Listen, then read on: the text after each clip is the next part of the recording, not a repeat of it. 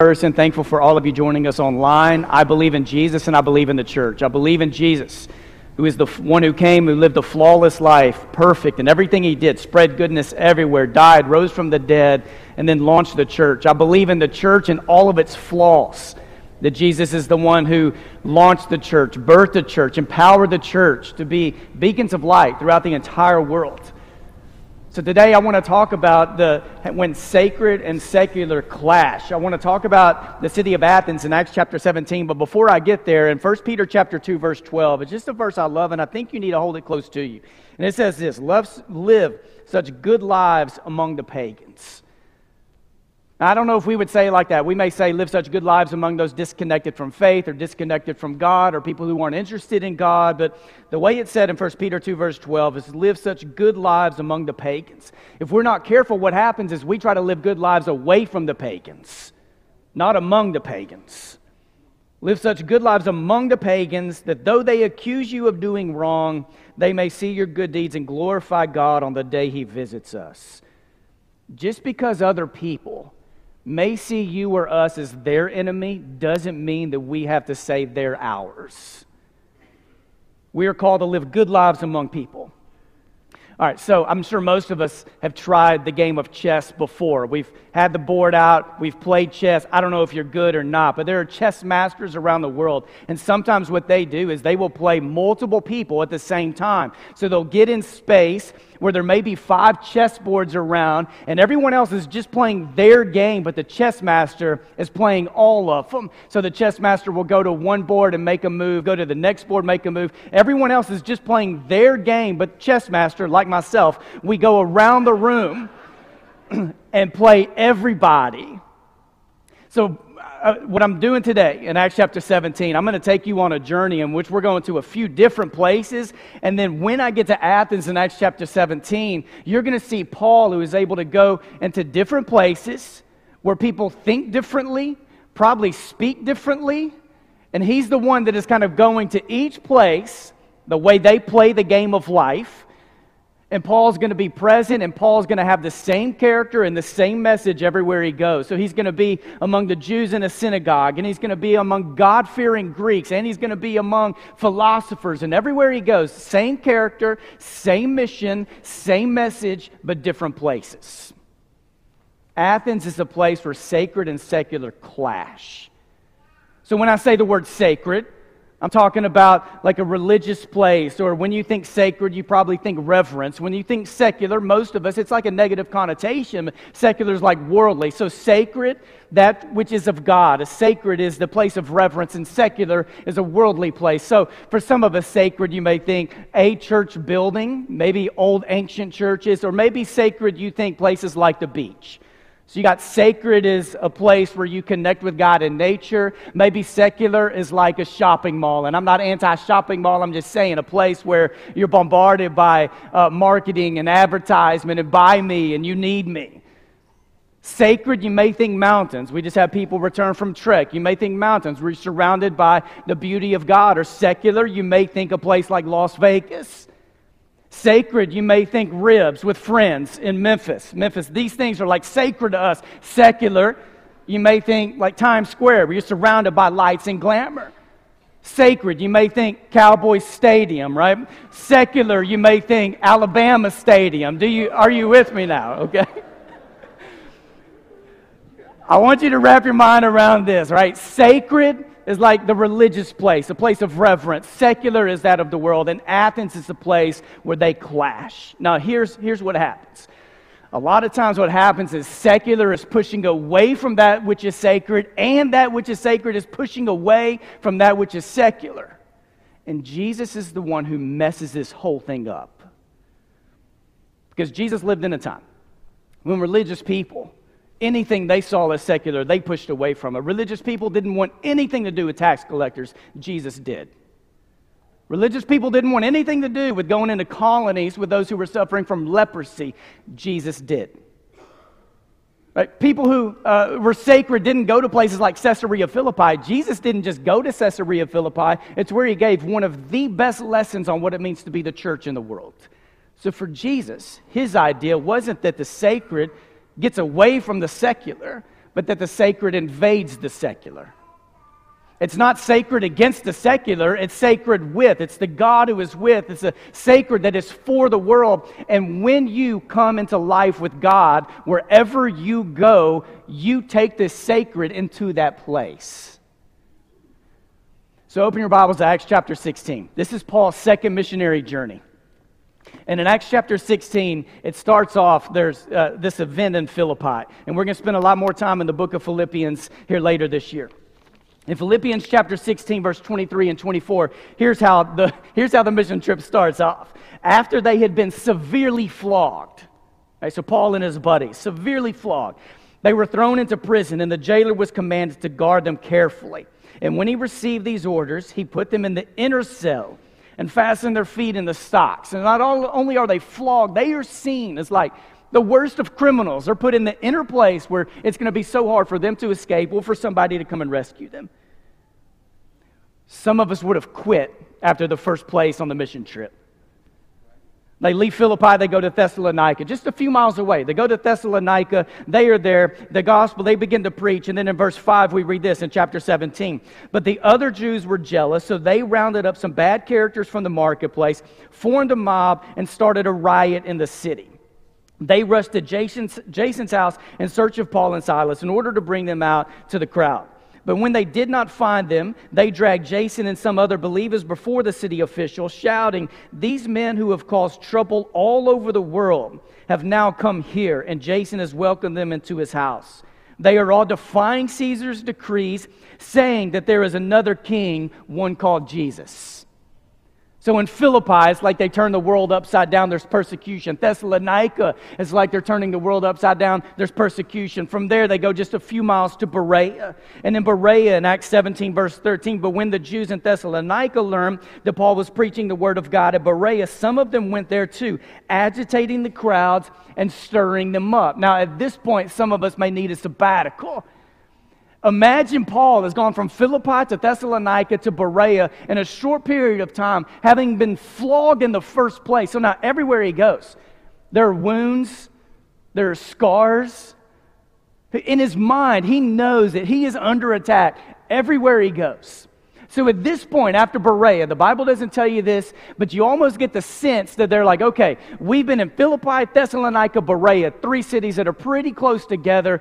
We need to regroup for a minute. So we're going to send Paul far away. Let's take him way down south to Athens, where it's going to be really hard for Paul to make a mess or to cause a riot in Athens. We're going to send him to Athens. We're going to regroup, and then Paul's going to wait for us to come meet him in Athens. So that's what you see in Acts 17, verse 15. Those who escorted Paul, some of your versions even say, took him far away, brought him as far away as Athens, and then left with instructions for Silas and Timothy to join him as soon as possible. And I want to talk just for a few moments about the city of Athens. And this image right here is, uh, if you've ever been to Athens, this is it. Like anywhere you are in the city of Athens, you see up on the hill, there is the Parthenon. Next to the Parthenon is a temple of Nike and a couple of other temples up there. And then there's Mars Hill, which we will get to in just a moment, where there was the Areopagus. When you think Areopagus, I want you to think Supreme Court. Like these are people who are discerning of what philosophies are going to uh, lead the city. And then all around that hill that you see up there by the Parthenon are all these places where people would come for school, like for all the philosophies of the world. The city of Athens was a very religious city. There are some scholars who believe it was the most religious city in the world at the time. And not monotheistic, it's not people who are worshiping Yahweh, it's all different kinds of gods were there. It's a city that was founded 1,500 years before Paul and by the time Paul, they were, it was a Greco Roman city. It was Greek for a long time. The Roman Empire had conquered Athens, Greco Roman. It had birthed some of the first forms of democracy and philosophical systems in Athens. Is where people that many of you have read about in school, Aristotle and Plato and Socrates, it's where they practice philosophy. There's a marketplace of ideas around Mars Hill. In Athens, there were zealous Jews. Of course, the power of Rome was there and ancient philosophers. And these philosophers impacted the entire world because even if you didn't go and sit under their teaching, the way they taught influenced the entire world, and it still does to this day. You had Socrates and people who followed the teachings of Socrates, which was they were wisdom seekers. They believed the rationality was how one lived in connection to the universe. And how often do you see people today who pray to the universe or want to feed off the energy of the universe? This is not anything new. You have Epicureans who follow the teaching of Epicurus, who it was all about pleasure loving. It was eh, now they were the first to accept women into their circles of philosophy. But for them, the highest good was happiness. You lived a life in which you tried to avoid pain. The highest good was happiness. They believed gods were a long way off. Gods didn't communicate with people. But the highest form of good was happiness. How much do you see this taught today? This is nothing new. You had this Hellenistic teaching which was basically a way of life of saying you're on a journey for your own life. Like, you need to find the best version of you. Like, this is nothing new. Like, this has been taught by people for thousands of years. Be wisdom seeking, that connect with the universe, and you be the best version of you, and you, you live for your own happiness. There in Athens, there was a Stoa which they have found stoas today in Athens, where they would have classrooms. One place you can walk into it today 23 classrooms where people would come just to dialogue about philosophy. You had the Agora, which was a marketplace of ideas, and you had Mars Hill, the Areopagus, which was much like the Supreme Court. So, does the gospel of Jesus have a chance in a city like that? In Acts chapter 17, verse 16, here's what you read. And I'm going to walk through just three verses and unpack a few of these words for you. In Acts 6, 17, verse 16, it says, While Paul was waiting for them, for his buddies to come to Athens, he was greatly distressed to see that the city was full of idols. This word waiting is a word that means to remain in a place or state and await the event or the arrival of someone. So, this right here is like waiting with expectation. You are anticipating something. So, Paul is there in Athens waiting on a ship to arrive or his friends to arrive so that he can reconnect and get back on their mission. Waiting with expectation. A few weeks ago, the boys and I were flying back from Detroit. We had gone on one of our baseball trips. Casey was already back in Memphis. And it was the day before camp started. So I put us on standby. Because I thought my boys probably don't want to get home at 10 o'clock at night. There's a chance I could have them home by noon, which then they can do laundry, they can rest, they can play, and they can get ready for camp the next day. So I put us on standby, and then they called us up and they said, uh, Mr. Ross, uh, we have two seats on standby. What would you like to do? And I said, Well, will you let me put a 15 and a 12 year old on this plane? And the people looked at each other and said, Sure. So I did with no cell phone, they got on a plane to fly back to Memphis. When I saw the plane back out, I knew now is when I need to somehow communicate to my wife, to their mother, what I have done. so I thought, should I text her, call her, or should I contact a friend of hers to relay this message for me? Like somebody who, like maybe Stacy Hinkle, like she can't get mad at Stacy. Like maybe this is how I'm supposed to do this. So uh, while eating Panda Express, I texted her. I said, Hey, you may be mad, but here's what has happened. Uh, and we had a nice little exchange. But then Casey was the one who had to go to the airport. Now, thankfully, at the Memphis airport now, there's one terminal. So you know, and I knew, if they come off the plane, there's only one way they can exit. So she was there, right? Where they cross the line, the threshold, where they won't let you back into the airport. She was there, and I knew she would see him it's just like worst case scenario was what if the plane was diverted right? Like a medical emergency and my boys end up in new orleans with no cell phone. Like this casey will never forgive me all right? But she waited texting me waiting with expectation waiting with her eyes open. So i want you just to kind of have that image of paul. He's waiting. He's not just sitting on his hands He's waiting with his eyes open for his friends to arrive. He's waiting with anticipation for these people to come back, to come and connect with him. And you have this word of distressed. Some of your versions, it may be provoked. It's irritable. The only other time you find this word in the Bible is in 1 Corinthians chapter 13, verse 5, which is the chapter of love, where Paul is the one who writes, Love is not irritable, but Paul was irritable because he looked around and he saw all these idols everywhere. It's just a city. It's like one big idol, like all these idols all over Athens. And he was provoked. And one of the lessons that Acts chapter 17 is going to teach us is how to channel anger in a way that honors God. In Acts chapter 17, verse 17, it says So we argued in the synagogue with both Jews and God fearing Greeks, as well as in the marketplace, day by day, with those who happen to be there. So he's in the synagogue where he's talking to Jews about life with God maybe even saying, Look at everything around you, like all these other gods, and you're the ones who know there's only one God. Like, what kind of influence are you trying to be in the city of Athens? And then there's Greek fearing, uh, God fearing Greeks who were there. And then he's in the marketplace talking to other people. This word argued, and some of your versions, it may have dialogue or uh, some form of debate. This word argue is that he was reasoning and there was dialogue. And this is something that in our culture Hasn't been completely lost, but almost lost. It's like now, it's like any form of arguing we think wins and losses. Like, who's going to win? Like ESPN, there's Stephen A. Smith. It's like, I have to win an argument. Or any kind of cable news you watch, they bring on two or three people where they just argue and yell at each other. Like, I've got to make sure this person knows that their argument isn't better than mine. I have to win. I don't want you to think of arguing in Acts chapter 17 in that kind of way. This was dialogue, this was sharing information. This was healthy dialogue that will hopefully lead to more dialogue. In verse 18, you see a group of Epicurean and Stoic philosophers. And when you read this, I want you to think, like, okay, now, like, Paul is among, like, the best of the best. Like, the Jews didn't have a major impact in the city of Athens, it was a small little group of people. And now there are Stoic and Epicurean philosophers who are engaging him in conversation. And they began to debate him, and some of them asked, What is this babbler trying to say? And others, uh, others remarked, He seems to be advocating foreign gods. And here, this word debate is more like encounter. There's this encounter to engage in mutual pondering of a matter where Paul is listening to them and they are listening to him. It's not just that Paul went in saying, I have something you need to hear, but I don't care to hear what you have to say.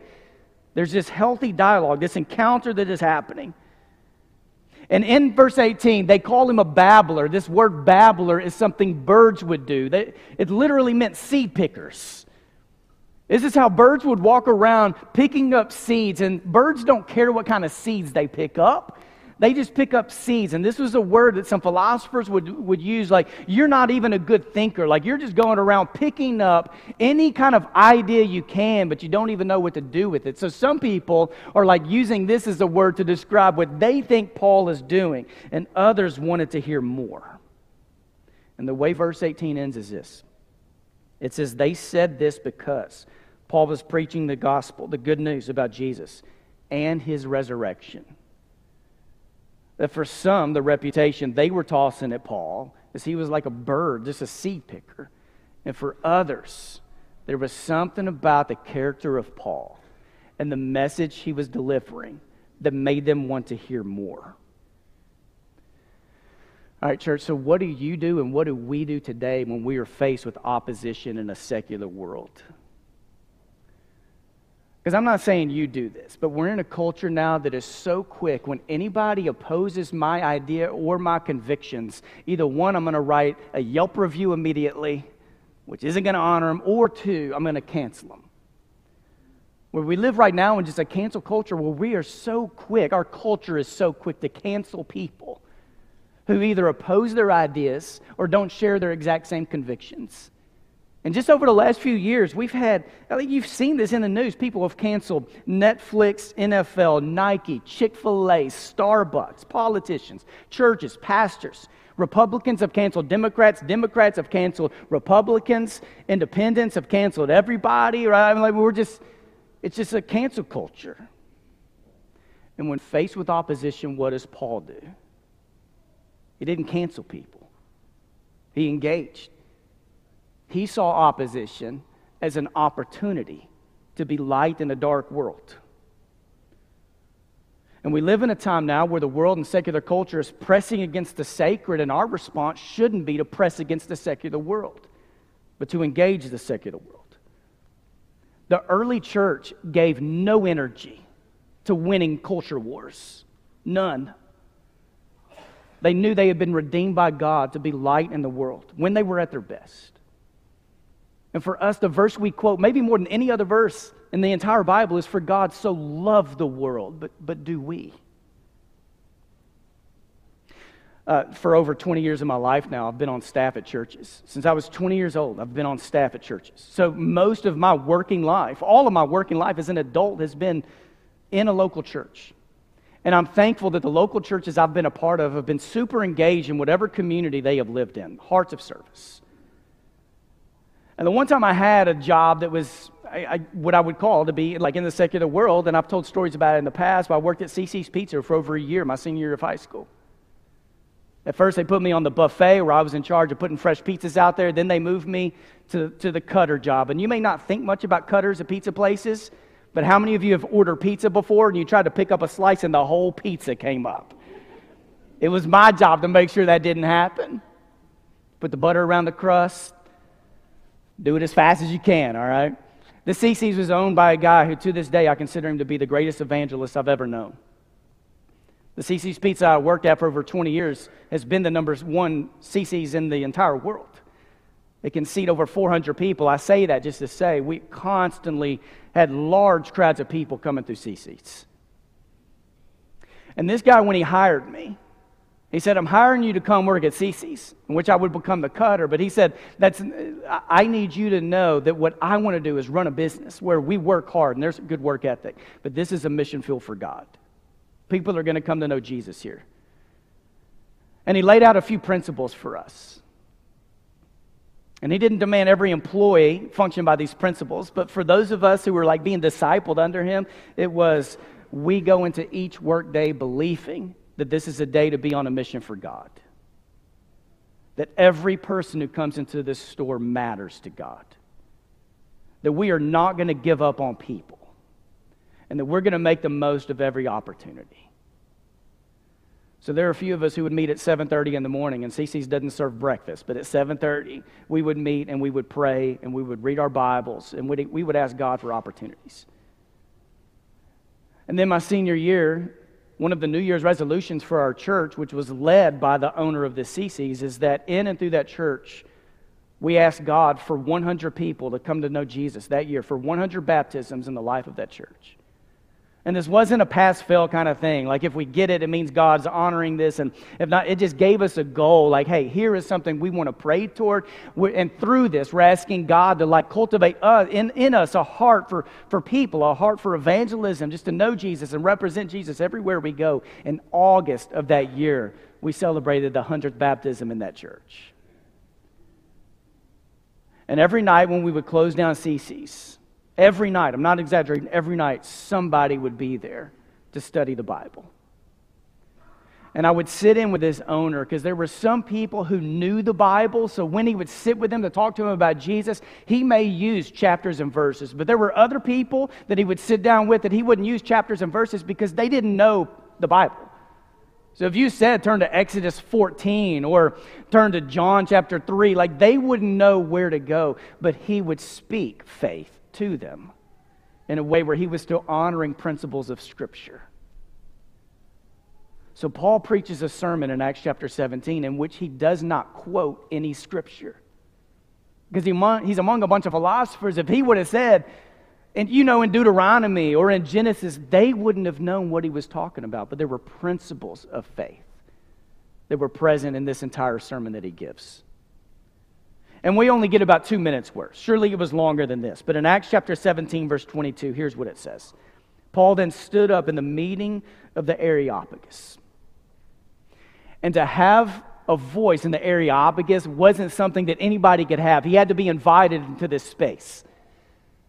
So remember, I'm talking about like Supreme Court justices. These are like the best of the best, people who are discerning ideas for the entire city. And Paul is invited to this place. I don't want you to think of Paul's on trial. He's not tri- on trial. They have invited him to stand in front of these powerful people and to share his ideas. And I also want you to have a visual like what I showed you earlier of the city of Athens, where anywhere Paul would have been with these people, If he's in the Areopagus, it was probably open space or on a porch, and everywhere they could have seen the Areopagus, which would have had the Parthenon. And in the Parthenon would have been the 50 foot statue of Athena, the goddess of wisdom. So as Paul is teaching them this, they could see all these other places that represented paganism. And then it says this People of Athens, I see that in every way you are very religious. He actually affirms something about him. For as I walked around and looked carefully at your objects of worship, I even found an altar with this inscription to an unknown God. And I bet they started laughing with each other, like, oh, yeah, we know exactly where that one is. Go down the street, take a right, it's right there on the corner to the unknown God. So you are ignorant of the very thing you worship. And this is what I'm going to proclaim to you that the God who made the world and everything in it is the Lord of heaven and earth and does not live in temples built by human hands. I can just see, like Paul, like almost pointing at the Parthenon, like the God I'm telling you about right now doesn't live in temples built by human hands. And he's not served by human hands as if he needed anything. Rather, he himself gives everyone life and breath and everything else. From one he made all the nations, that they should inhabit the whole earth. And he marked out their appointed times in history and the boundaries of their lands. God did this so that they would seek him and perhaps reach for him and find him, though he is not far from any of us, which is something none of them would teach about the gods that they served. For in him we live and move and have our being. He actually quotes their philosophers when he says this. And as some of your poets have said, we are his offspring. Therefore, since we are God's offspring, we should not think that the divine being is like gold or silver or stone, an image made by human design and skill. In the past, God overlooked such ignorance. Aren't you glad God has overlooked some of your ignorance? But now he commands all people everywhere to repent, to turn to God. For he has set a day when he will judge the world with justice by the man he has appointed. And he has given proof of this to everyone by raising him from the dead. It's a remarkable message in which Paul is holding together all these truths of God without, you know, hitting them over the head with the Bible. And that's how the sermon ends. And all you know, all we know about the city of Athens in the Bible is what I just read. As far as we know, Paul didn't write letters to the church of Athens. We don't know if a church even started in Athens after this. So you don't open your Bible and turn to First Athens or Second Athens, it doesn't exist. And Paul's going to leave Athens after this, and we don't know after he left, like what happened to people. Was, was there any fruit that came from the message? We know a few people came to know Jesus, but was a church started? Would you call this a success? When it comes to wins and losses, sometimes it's abundantly clear, like who won and who lost. I know some of you are Wheel of Fortune fans, and when you watch Wheel of Fortune, like you know at the very end, like who goes to the final round. Like it's not debated. Like a contestant doesn't challenge the results. Like you know who won and you know who lost. When you go to a Grizzly game, you know who won and you know who lost. Like the scoreboard shows, you know who won and you lost. But if I were to ask you today, what was your favorite song that we sung together as a church, it's not as clear. Like we can make different arguments about it. And when Paul left Athens, and we, we hear very little about Athens in the Bible, here's what you read about. Acts 17, 32 and 34. When they heard about the resurrection of the dead, some of them sneered, but others said, We want to hear you again on this subject. And at that, Paul left the council. And some of the people became followers of Paul and they believed. And among them was Dionysius, a member of the Areopagus. How about that? And also a woman named Damaris and a number of others. And that's basically all we know. The Bible may not tell us a lot about Athens, but Athens tells us a lot about what it means to be the church in the world. That how Paul engaged that city is one of the most relevant messages for us as we engage the culture around us today. Because we cannot help save people in this world whom we despise or whom we think are our enemies And the challenges in our world, they fuel cable news. But for people of the kingdom, they are opportunities for engagement. So I'll end with this. In the fifth century, there was a play in the Athenian, uh, there was a drama by a theater guy who wrote a play named uh, So there was this drama that started in the fifth century, and it's a drama, a form of theater that would have been performed for years. And most people believe that in Paul's day, they would have been aware of this play. Because in the play, the god Apollo shows up and gives instructions to the Areopagus. In the play, the god Apollo shows up to give principles that are supposed to drive and like lead the Areopagus, the people who were discerning over the teachings of the city. And one thing that God Apollo says in that play that would have been taught and would have been performed for centuries was this When a man dies and his blood is spilled on the ground, there is no resurrection. And it's the one thing Paul went to the Areopagus to totally flip. Like, this is a place that is taught for centuries that when man dies, that's it. Yet I'm bringing a teaching that lets you know when people die in Christ, they live forever. You know, if you were a church in almost any city of the Roman Empire, Athens, Corinth, Ephesus, wherever you met, however you walked to house church, or if you met out in the field, you knew that like the center of the city would have a pagan temple that was there. Like it was the center of everything. You would see it. And when churches would get together in the early church, I'm sure there were times that I'm, I do not know how long they would sing, but we assume there were songs that were sung. We know there was teaching and prayer. And we know they took the bread and the cup and taking the bread and the cup in first century culture, taking the bread and the cup in a place like Athens, did a couple of things to you. One, it reminded you of your identity in God. This is who you are in God. And two, it reminded you of the mission that you are called to be a part of. You are being sent into the world as agents of God to be sacred space that invades the secular. This is who you are. So today, as we move to celebrate and to take the bread and the cup this morning, may we remember our identity in God, reflect on it, thank God for it. And may you also remember the mission God has called you to be a part of this week. We're agents of God, called to leave this place, to serve Jesus and represent the goodness of God everywhere we go. Bow your heads, close your eyes. For God, we're asking, I'm asking that the truth of Acts 17, that it will be something that will just encourage us today. I pray, God, in all the opposition we're facing in our lives, that somehow you'll redeem it and you'll give us eyes to see opportunities that are in front of us. I pray, God, especially for my friends today, that in moments when it's hard to represent goodness in the face of opposition, that you will give us the courage to represent Christ through it all. And as we take the bread and the cup today, we commit and we covenant again, thanking you that we get to be your people and your children.